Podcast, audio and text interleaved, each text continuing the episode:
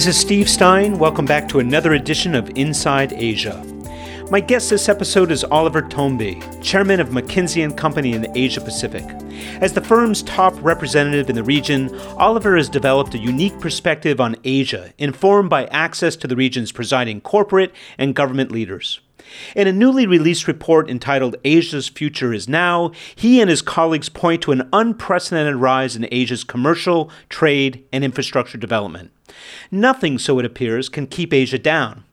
For decades, the region, largely powered by China, served as a low-cost manufacturing base, feeding the world's insatiable appetite for consumer, luxury, and electronic goods. Slowly at first, then more rapidly in recent years, R&D spend by Asia-based businesses started to rise. From advanced clean tech solutions to the latest in digital media applications, the region teems with innovation at all levels.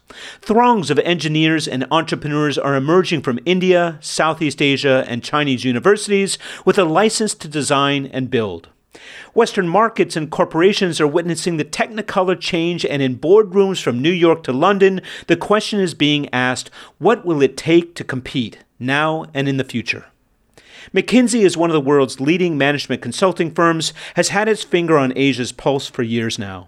With the release of this and a series of follow-on reports, the group is making its biggest statement yet about the breadth and depth of economic change now sweeping the region and, in effect, recalibrating the global balance of power.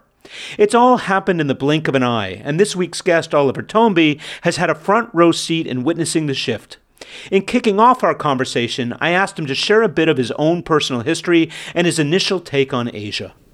I welcome you onto the show, and thank you for joining me, Oliver. I really appreciate it. Good seeing you, Steve. Yeah. So we have a lot to talk about in a short period of time, and I thought, just as I like to kick off all these programs, a little bit about yourself. How did you arrive in Asia? How long have you been here? And maybe a little insight about what you've seen change. So my history in Asia starts on May 21, 2003. First time I set foot in Asia. I remember it as if it was yesterday. So I'm originally from Norway, and I was working as a partner in our Oslo office, and I was thinking about, you cannot be a leader, a global leader, if you really don't have experience in Asia. So I just I thought I had to go. As luck would have it, I ended up doing a presentation on May 21, 2003. And there's an episode there, if you don't mind, I'll tell it to you. So I'm presenting in front of 30 people in KL. All I know about Malaysia at the time is it's a beautiful country, resource-rich, and it's a Muslim country. That's literally what I know about Malaysia at the time. I am in the middle of my presentation. I'm feeling good. I'm on a flow, right? The audience is listening, engaged, and so forth. And suddenly the projector just goes boof. The old-style projectors with those light bulbs, and there's a small little plume of smoke coming out from the projector. Screen goes black, and the room is entirely quiet. You can hear a pin drop. And at this point, I mutter, "Oh, Jesus." And there's a voice in the corner that quietly says, "I don't think he's going to help you here, Oliver." That's it. That episode, that was the moment I fell in love with Malaysia. I fell in love with Asia. I just knew that I had to move here. The person that said this turned out to be a good friend of mine over the next many, many years. So that is the moment that I decided to move, a few months later, the whole family, two kids and one wife, we moved to KL. Right, right. And you've specialized in the energy field, or is it across multiple industries? So the first 10 years, give or take change, I spent most of my time in energy, broadly speaking, whether it's oil and gas, whether it was power utilities and what have you, and broader-based mining as well. So yeah, that was the first 10 years, fascinating place to look at energy, to spend time on energy in Asia. I used to lead that in McKinsey for a while, and you look at just how that has changed, and the conversations we're having today versus we're having back then. Now the whole energy transition, and we're starting to see that pick up also in Asia. A little bit behind the rest of the world, perhaps, but now it's picking up speed like there's no tomorrow. You look at India is doing more renewables investing than almost any other, well, it is more than any other country worldwide. China right at the forefront of all things renewable. So, you know, it's just a fascinating place to be in Asia for the purpose of energy. And you've, McKinsey has produced a recent report really looking at a macro level at some of those big changes in Asia over the last 2.5 decades or so. Tell us a little bit about the report. Tell us a little bit about the key findings and what's surprising to you about some of the things that came out from the report. So listen, this is some of the things about Asia that I find fascinating. We know that Asia is big, we know that Asia is growing, but just the sheer magnitude of things is changing. We've all been saying that, you know, Asia is on the rise. Now that it's no longer the question, will Asia rise? The question is, how is Asia going to lead? You look at overall going to 50% of world GDP by 2040. 50% of growth in consumption is going to be in Asia. So you just look at the share size and growth. Asia is the place to be. You look at some of the other things that are perhaps not as obvious, especially from the outside, but even factors like 65% of patents in 2017 came from Asia. 44% of international students were from Asia. You know, these are fascinating changes over the last 2 decades. So there's just been a massive change. Asia is big, it is changing, but the degree of change, you know, it cannot be underestimated. There was the Fortune 500 list came out just a few days ago, and it showed that for the first time, Chinese companies outpaced American companies in the 500 list, a real turning point. And then I think even across all of Asia, it outpaces all other regions in the world, if I'm not mistaken. No, that is true. So that's true for Fortune 500. It's also true at the other end of the spectrum. You know, unicorns. So of the world's, you know, 300, give or take change, unicorns, you know, 119 of them are in Asia. A large part of those are in China. But even India has more unicorns than, for example, Germany. So we're now starting to see an innovation that's coming as well. So this to me just, you know, it gives a breadth and depth of companies. We see ecosystems on the rise. We talk about the tech ecosystems in Asia, particularly in China. There's just a fascinating dynamism that we see. This aspect of innovation is both a blessing and a curse for the West, isn't it? Because in some ways it suggests Asia is coming into its own. It's no longer copying and building, you know, and leveraging its cheap labor and cheap capital. They're actually looking at ways of creating new and innovative approaches to new services, new products, and that feels to some degree like a bit of a risk and a bit of a threat to the West. There's several examples, which we don't need to talk about in detail, but there now feels like there's a bit of a, you know, this is a true rivalry and not just simply a cheap manufacturing market for us in the West. How do you find when you engage with some of the Asia-based companies, what are they doing to kind of like move the innovation pendulum further in their favor? Are they investing more in R&D? Are they doing more in terms of domesticating or bringing back talent from, you know, the markets? You mentioned these overseas students who are being educated in the West coming back to Asia. Are they now deploying them in the interest of their companies versus MNCs? What are some of those trends? Listen, absolutely, you're picking on some of that's very important. Let me just make two points first. So this the old model of globalization was, you know, find low-cost labor, and that's where you build up your plants. You know, that model has changed. We've looked at this and analyzed now that only it's less than 20%, 18% of trade goes from low-cost to higher-costs countries. So this labor arbitrage as an important factor in globalization, it has, you know, been dramatically reduced. It's now virtually disappeared in some ways. Almost virtually disappeared. Second fact is, you know, you look at China, same is true for India, many other countries, but you go back 2007, about 16% of Chinese goods were exported. Fast forward to today, and that number is 8% So a significant reduction in the percent that is exported. Now, let's also remember at the same time, the amount of goods produced has tripled. So there's a significant exports. But the point is that China is producing for China. Mm-hmm. China is producing for Chinese consumption. India is producing for Indian consumption more and more so, even though exports are still high.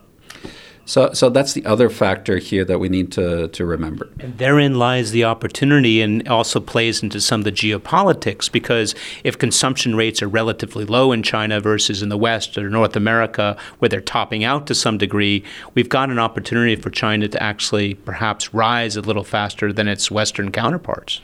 And it's trying, right? You know, they are trying to shift over from a manufacturing oriented to services industries. They're trying to stimulate domestic demand and so on. Now, of course, you know, recent trade tensions and trade wars are, you know, they're not helping in China, but they are trying to make those shifts to increase their own domestic consumption for sure.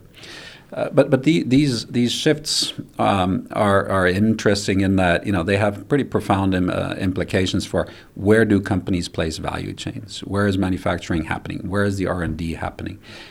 You also asked a question around, you know, where is technology, you know, where is it coming from?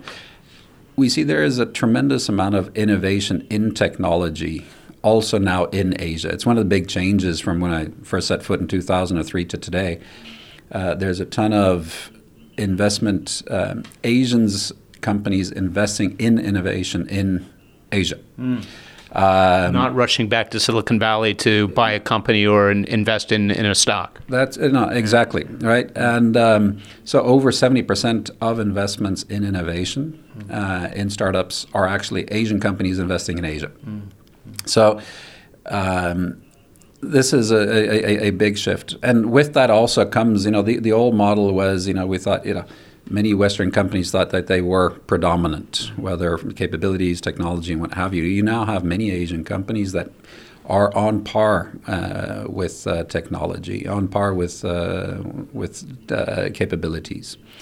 Why is it, Oliver, that, you know, with all of this momentum and all of this growth and all this extraordinary change, that there still seems to be an element of myopia in the West in terms of what Asia really means to the rest of the world from a geopolitical position or even an economic perspective? There still seems to be this feeling like we still have most of what we need out here. You know, Asia is just, will still, a lot of years ahead before they're going to be able to catch up. But that's not what your report's indicating. That's not what the numbers are showing. Why do you believe there's this resistance to open up or engage in Asia in this new kind of forward-looking way?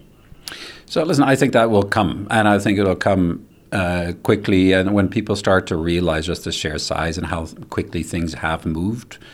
Today, you know, the PPP adjusted GDP of China is significantly larger than the U.S. and so forth. India is larger than, significantly larger than Japan. You can put, than Germany, for example. You can put. So, you know, when people start to look at these numbers, you know, they will quickly realize that this is the place. So I think it's just a matter of, you know, people typically focus on what's happening closer to home, but now just realize that Asia is the future and the future is now. With growth, with a rising middle class, with higher consumption levels, with urbanization, come challenges. Lots of cities across Asia Pacific are under pressure. Jakarta's sinking. You know, Shanghai is one of the largest cities on earth if you include, you know, the surrounding areas. Pressures to manage the infrastructure and manage some of the issues related to high populations in urban areas, health-related risks. What in your assessment, how is Asia managing these issues in terms of managing expectations of the rising middle class? So first, it's important to realize cities are the answer. Right now, there's a lot of problems in and around cities as well, yes, but they are the answer because of the efficiency when it comes to resources. We live in a world where, you know, the scarcity of resources is increasing, and cities are more efficient when it comes to transportation, provision of education, provision of healthcare, and all of these things. Cities are more efficient, so cities are a good thing. But they do come with challenges.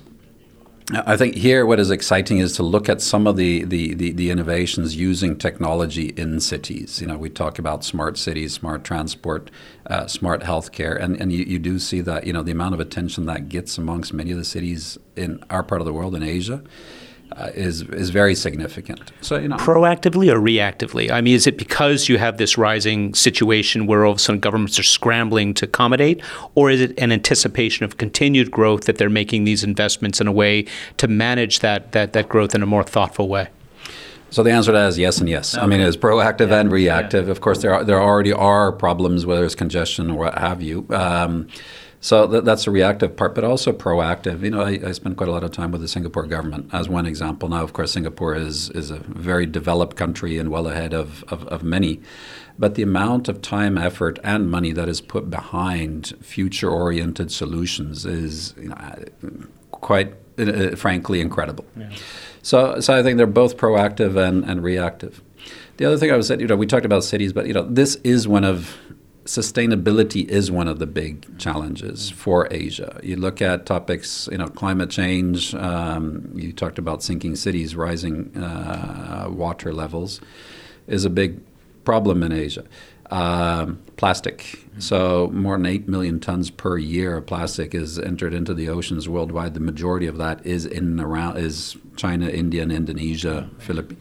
So these are very serious problems. You know, you go to beautiful Bali, you will find beaches that are full of plastic regularly.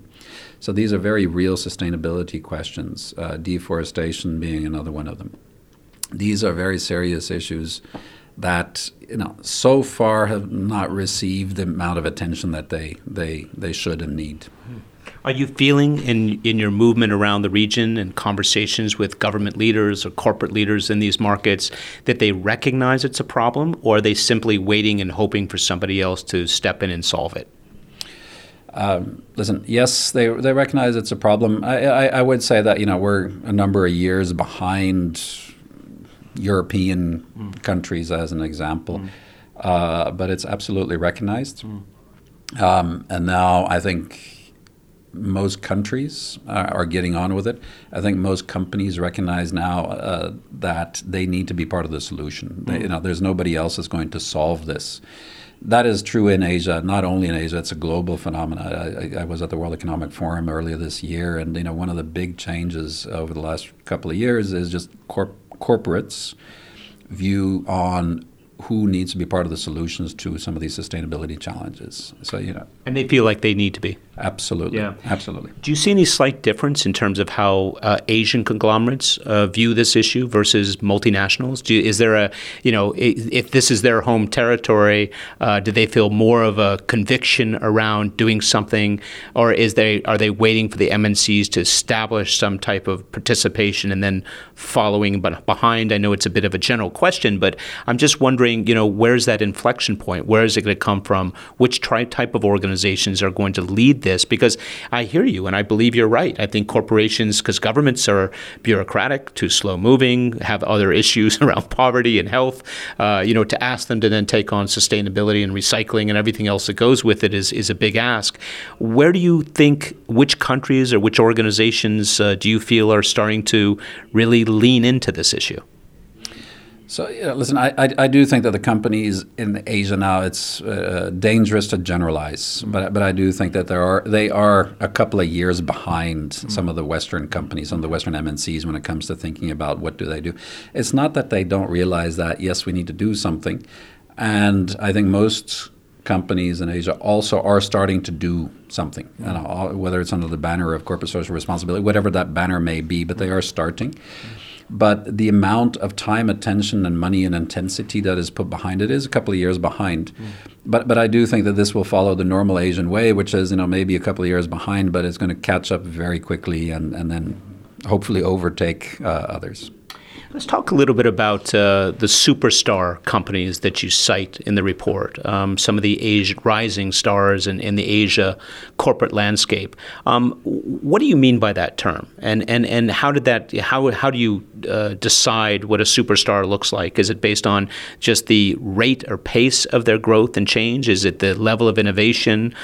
Is it their is it the uniqueness of their products? What qualifies them as a superstar? Well, a couple of things. Number one, to be a superstar, there is a size cutoff. That you have to be $1 billion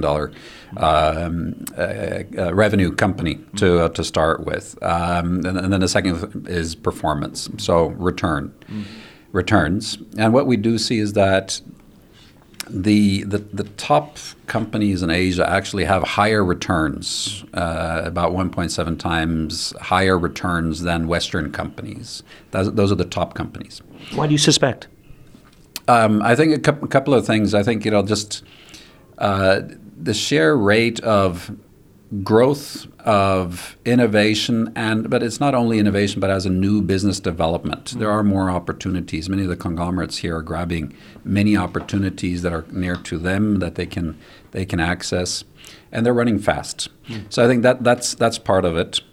But the picture is a little bit more complicated, or at least dynamic than that, because what we also find is, because we look at this over decades, mm-hmm. And the churn amongst the top performers in Asia is also significantly higher than the churn in the West, i.e. if you're a top performer, the likelihood that you're going to fall out of that group is much higher in Asia than it is in the West. Oh, that's interesting. So it's a much more dynamic playing field. Yeah. And we think this has to do with just that, the growth that comes, the innovation that we're seeing, the technology revolution. So there's just much more dynamism amongst the winners. Huh. By the way, the same is true for the non-winners, the losers, if I'm allowed to call them that, the other end of the spectrum, yeah. The ones that destroy more value. So the ones in Asia that destroy value destroy even more value than in the West. Yeah. So and superstars and super losers. Is that what you mean? That's not what I call. Okay. That's not what I tell my clients. Right. But yes, but also, and the same is true there for the churn. So it's a more dynamic field. So whereas you go in the West and you talk about look at the winners, the likelihood that 5 years from now 80% are going to be the same. But here it's going to be much lower than that. There was, I guess, an example might be the solar manufacturing industry in China threw lots of resources at that, drove down that per unit cost right through the floor, overextended, busted in terms of all kinds of businesses, but also created a kind of equilibrium globally and created and drove efficiencies for all organizations to the point where all of a sudden solar projects became viable and even, preferential in some cases to, traditional energy is my understanding. Would that be a good example? I think it's a great example. And by the way, a very important part of the energy transition that we've seen globally, right, because of that scale of investment that they put in. So I think that's a great example of that dynamism that we see. Some might call it foolery because, they really did blow up the business because there was so much cheap money available to extend and grow the business so quickly. The market wasn't ready to absorb it is the feeling. But then again, it forced change in ways that you might not have seen in a more stable, rhythmic kind of growth pattern that you'd see perhaps in the West. Yeah, but I think this is also a sign of where is an industry in its evolution. This is not dissimilar, if you want to go back in history, to railroad companies in the U.S., to car companies globally, right? An initial period of euphoria where there's a whole lot of investment going in and capacity being built and overbuilt, and which then sees a period of consolidation. Some closures after that, and then a more stable industry going forward. So I don't think it's dissimilar to what we've seen to some other things globally. Yeah, all right. A little bit more about some of the markets that you feel, Indonesia, the sleeping giant, the one that everyone's always thinking about but hoping for. Does it appear that under Jokowi that we're now going to see a new rising star on the landscape, or is it still going to be primarily a China-India story for the next 5 to 10 years? No, listen, this is important. The Asian story is not only China and India. It is also ASEAN. Let's start there. ASEAN GDP more than $3 trillion in GDP. It's the same size as India. Indonesia is an important part of that, of course. Mm-hmm. So I think this is, there are multiple stories, even Japan. Let's remember Japan is a huge economy to start with.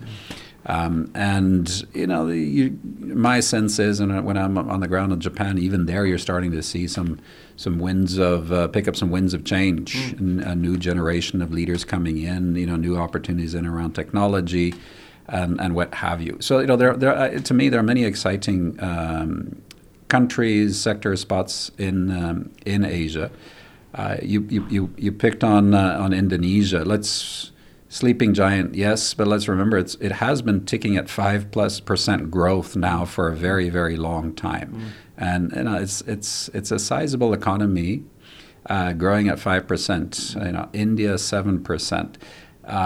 So this is absolutely, and we can go to Vietnam and other places. So this is absolutely not only about China and India, but it's much more diverse than that. Your report is bringing to light some of the macro and some of the micro issues related to this growth story, which is Asia. What is the message you're trying to get across to those outside of the region who are contemplating their participation in its future growth?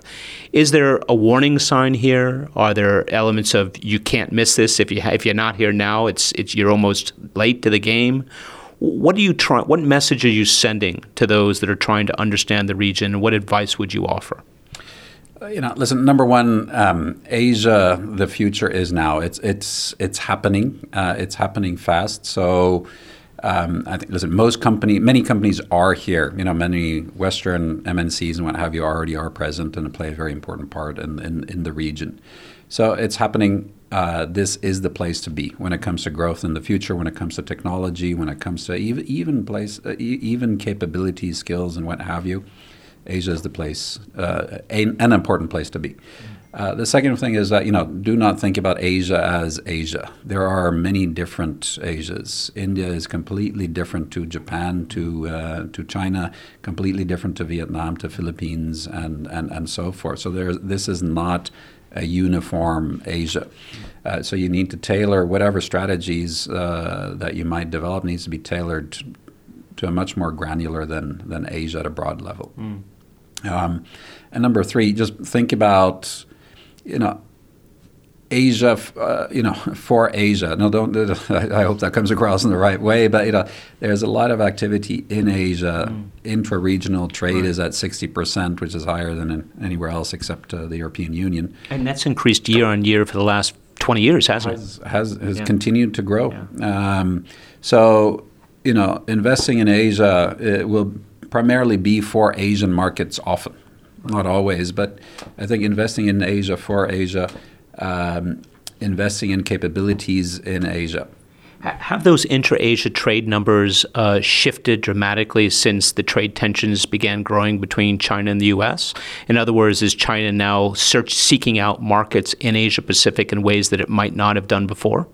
I think it's accelerating a trend. I mean, the trade tensions that we have seen recently, to me, what they have done is just accelerate a whole bunch of trends that we otherwise were seeing anyway. The shifts in the value chains, the supply chains, the shifts in trade, global trade, intra-regional trade, the shift to more services and what have you.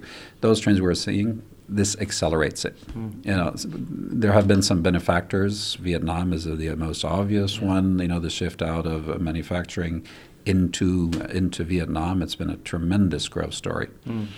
Not only there, we've seen the same in India and several other countries in ASEAN as well. What's missing? What about regulation, government participation, transparency, corruption? Are there things that, in your mind, still are considered concerns for you, or do you think it's all moving generally in line with where you would expect it to be as these markets mature? Listen, these are very real concerns. Let's call a spade a spade. I think all countries are trying. at some level. And all countries are making progress. Sometimes it's 2 steps forward and 1 step backward, yeah. But they are trying to move in the right direction when it comes to transparency, when it comes to corruption, when it comes to cronyism. But I think, everybody that works here understands that, these are factors that are they are present in many of the countries around here. So a need to discount for it in some ways. To discount for it, it is fully possible to operate completely clean in all countries around here. But you have to go in there knowing how to do that, and, going in not being naive.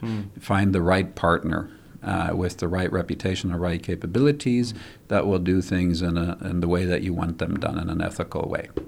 What could occur in your mind? What scenario might interfere with some of the, very optimistic projections that you make in your report? Yeah. So listen, I think some of the disastrous development in geopolitics, South China Seas, is there. It has received much less attention in the last 2 years because of other tensions and trade wars and other security concerns. But South China Seas is there. Korea. So some of these geopolitical tensions, and if they are taken to the next level, would interfere with our projections, to use your words, but in pretty dramatic ways. That would be disastrous. But I think in the long term, it's pretty clear, Asia will grow. The centrality of Asia is going to grow. And it comes from ongoing technology revolution. It comes from growing populations, consumption, demand, and so forth. Oliver, I know there are many more positions that McKinsey will be taking in the weeks and months ahead. You've got a whole spate of reports, which I guess you're looking to release in the coming months. We look forward to that and hope we can come back and talk to you further. Really appreciate this, and thank you so much, Steve. Good talking to you. Thank you, Oliver. That was the voice of Oliver Tonby, Asia-Pacific Chairman of global consulting firm McKinsey & Company. While Oliver's stance on Asia is largely bullish, our conversation did reveal areas where failure to remain vigilant could derail projections of steady growth. So it is in this week's Asia Insider Minute that we consider the pros and cons of Asia's meteoric rise. The region is as complex as it is dynamic, and while Western influence in terms of trade, expertise, and investment has played an important role, the pivot has taken place. Oliver cites his organization's recent report by noting that within the decade, Asia will account for more than 50% of global consumption. Japan, South Korea, China, and India lead the pace of change, but developing markets from Indonesia to Vietnam and Myanmar are fast-rising stars in the constellation of Asian economies. My conversation with Oliver made me think of Julian Barnes' epic book, A History of the World in 10.5 Chapters. So much change has occurred in this part of the world in such a short period of time, it's hard to take it all in. 50 years ago, the region was in turmoil. Maoist China was socially and economically gutted. Vietnam was in tatters from a decade of U.S. war and occupation. Indonesia, the Philippines, Thailand, and India were all living under varying forms of authoritarian leadership. And on the Korean Peninsula, a military standoff with major geopolitical ramifications. Fast forward to today, and commerce flourishes even in the most resolute communist countries. There's wide-scale peace and prosperity, job creation, and political stability. Education levels are rising everywhere, and more people live as members of the rising middle class than any time prior. Through the 80s and 90s, export-led growth fueled the region, gave a rise to new businesses, and established Asia as the world's manufacturing hub. The global financial crisis that sent the U.S. into a recession stung in Asia, but it also made markets more resilient. Asia-based corporations began to diversify, and intra-Asia trade got a boost. Today and throughout the remainder of this decade, Asia is experiencing a new surge, this time setting its sights on a commercial future of its own making. These changes are fueled by local investment, a swath of new startups, historically high levels of R&D, and brain power big enough to solve problems posed by population growth, urbanization, changing health patterns, and job demand. As trading partners, Western markets are still an essential piece of Asia's budding success. But decreased dependence means Asia's destiny is increasingly becoming a phenomena of its own design. While Oliver acknowledges that the story is not all rosy and that challenges posed by sustainability and climate change could negatively impact Asia in uncharted ways, the foundation, he says, is strong. How this new strength is perceived and accommodated by Western nations accustomed to being on top may prove the biggest question of all. These are the themes that keep us running, and here on Inside Asia, we have every hope and intention of feeding you, our listeners, the kind of quality insights you expect and deserve. I hope you've enjoyed this episode of Inside Asia. There's more where this came from. We are 101 episodes in and counting, bringing to you in-depth conversations with some of the sharpest and most well-informed insiders throughout Asia. Is there a topic we haven't covered? Let us know. To subscribe and download any or all of our episodes, visit us at Inside Asia or go to iTunes, Stitcher, or Google Play. Or if you like, comment and rate the program on LinkedIn, Facebook, and Twitter. As always, we thank you for listening. And until next time, this is Steve Stein saying, coming from the outside on Inside Asia.